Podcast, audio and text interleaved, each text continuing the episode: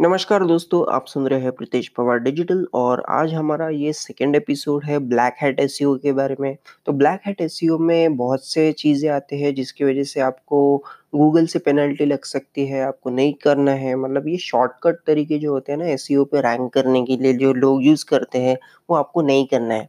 तो कल हमने किसके बारे में बात किया था? पेड लिंक्स के बारे में, वो आप एपिसोड चेक कर सकते हैं। ये आज हमारा सेकेंड एपिसोड है जिसमें आज हम बात करेंगे कीवर्ड स्टफिंग के बारे में। तो कीवर्ड स्टफिंग होता क्या है? देखिए, आप जब भी ब्लॉग लिखते हैं, कंटेंट लिखते हैं तो फिर उसमें एक कोई भी कीवर्ड को दिमाग में रखते हुए लिखते हैं, राइट? उसके अराउंड ही हम कंटेंट लिखते हैं। तो आपको करना क्या है कि वो कंटेंट के जो कीवर्ड्स है वो ओवर ऑप्टिमाइज़ नहीं करके रखना है मतलब भरे जा रहे हैं, भरे जा रहे हैं, ये सब चीज़ें नहीं करना है। बहुत लोगों को मैंने देखा है ये सब प्रैक्टिस करते हैं क्योंकि उनको ऐसा लगता है कि गूगल को समझेगा नहीं। अगर ज़्यादा से ज़्यादा कीवर्ड्स आ गए तो गूगल उनको रैंक करा दे। पता नहीं क्या उनको लगता है बट ये प्रैक्टिस बिल्कुल गलत है।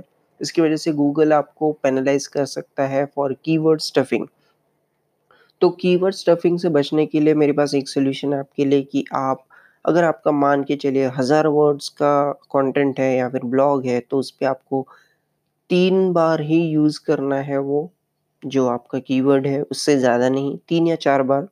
उससे ज़्यादा करोगे तो वही कीवर्ड स्टफिंग वाला सीन हो जाएगा।